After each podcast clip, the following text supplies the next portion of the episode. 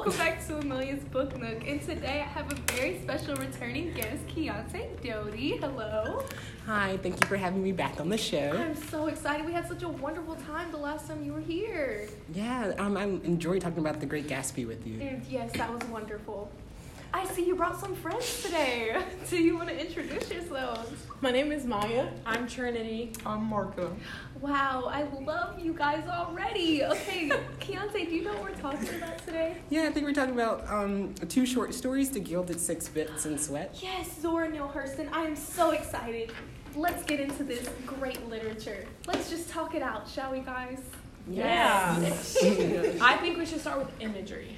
Yes, there was so much imagery in each of these stories. I loved it. Anybody want to talk about their favorite? I think my favorite um, occurred in The Gilded Six Bits when um, Zora was discussing, um, she used the symbol, the red sun, and it like symbolized her. Um, the main character like regaining strength and um, overcoming her weaknesses and you know like a red dawn it kind of signifies like a new beginning, like something else is coming, some a change is coming. And then she also said that the um, sky was filled with gray clouds, and that's normally like a foreshadowing event. And gray just gives me sort of like something bad's gonna happen vibes. Yeah, a And storm brewing. Yes, exactly.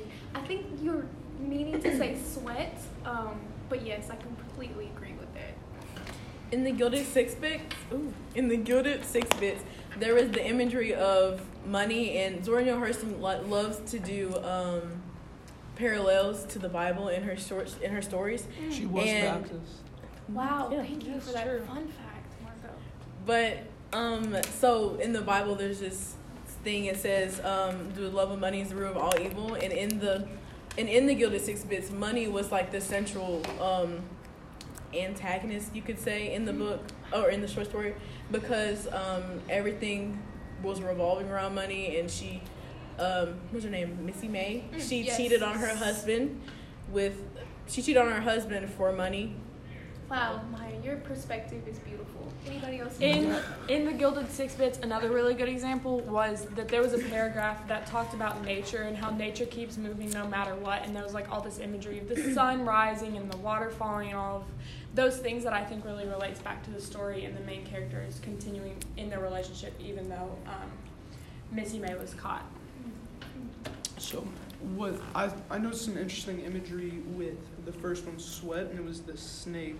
What's interesting yes, I about was going to talk about that. what's interesting about the snake is I believe it was in many ways a representation for um, the black struggle in America at the time and the almost um, infinite idea of it because a snake is the symbol for infinity, a snake eating its own tail is infinity.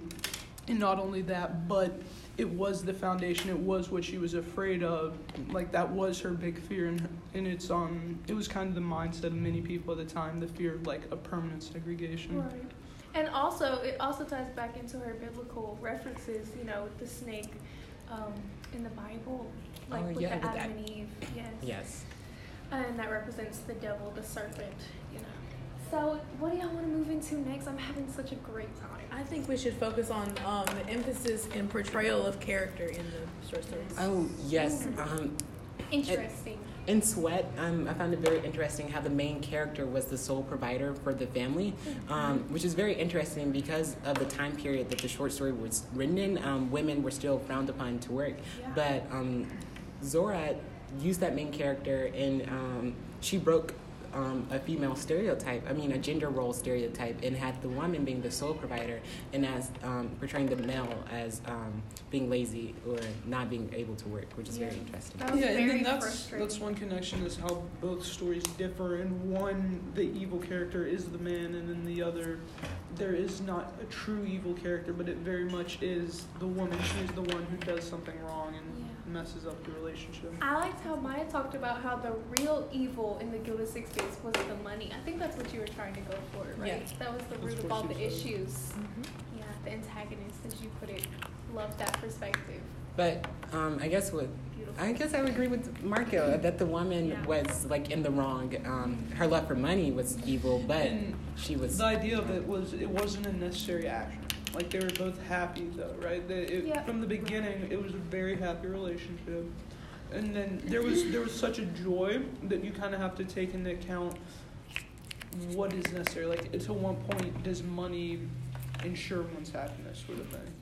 I definitely think that the portrayal of characters in um, the Gilded Six Bits is interesting because you kind of the whole story is surrounded by their love for each other rather than them as individuals. So when um, Missy May does end up in bed with another man, it's kind of not a surprise, but just out of the blue because you're not invested in It's- those characters as individuals. And I think that was meant to just show how Right. quickly like greed and money can change someone, and how the idea of money can be corruption.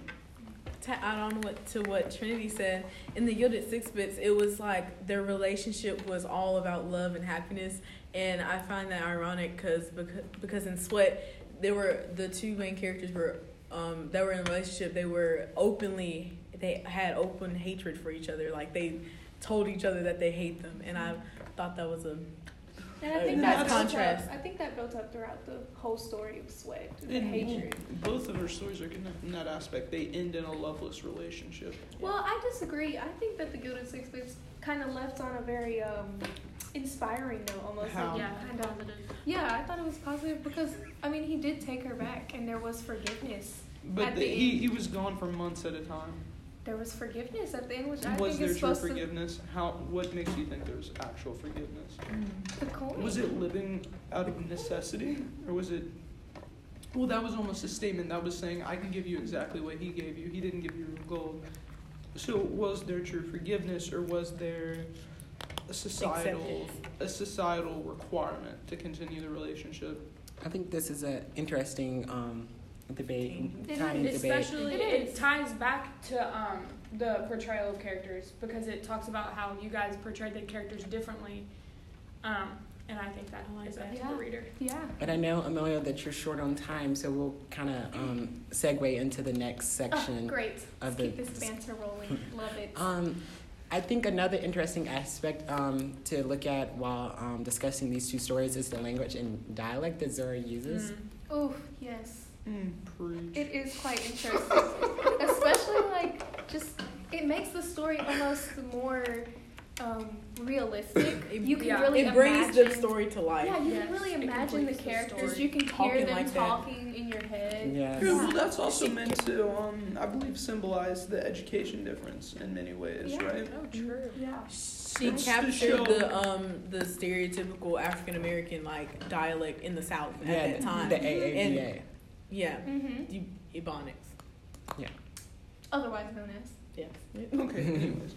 Um, so, but yeah, it, it, not only that, the language used beyond just the dialect, you could think about the aggression that was used. It was the um, Sweat was a much more aggressive story, but in the end, um, it could be argued that Sweat left on a better note even with the aggression because she was almost um she her husband died right but she hated him and she was free of that free of that like turmoil How does this relate to the hold dialect? on can i get to my point Oh, I'm sorry, Marika. I no don't like any hostility on the Book Nook. The Book Nook is a very respectful place. yeah, then don't have me back Oh, Okay, continue, please, Mr. Merker. Going back to dialect. oh my god going back to Can I dialect, I really my- apo- I really, um, I really enjoyed reading. It made the story so much more fun to like listen to. I mean, not listen to, read because like I could literally see it playing out. Like Amelia said, it was playing out in my head. Mm-hmm. It felt like a movie in my head instead of um, like a boring class reading. It felt like something I could actually be interested in. Right. I know. Like Maya said, it gave life to the characters. I know personally for me it was kind of hard for me to follow um, follow along um, because I had kind of struggled reading um, the Ebonics at the time. Yes. Um, I'm not familiar. It was hard, but I Yeah, remember maybe that that's might- intentional in some right, ways to that sort of symbolize how when you're trying to read that that it can be so hard for someone to read that's um, coming from a completely different place almost like they're living because like languages and cultures are connected right and then the culture in asia is completely different than the culture here and so is the language so in many ways that's saying how different the cultures really are how different the language is Um, That's what I I was yeah. Um, to wrap this um, discussion up, I think we should talk about the literary devices in both stories. well of course imagery we know imagery was a huge point we already talked about that but Um, anybody else like to add?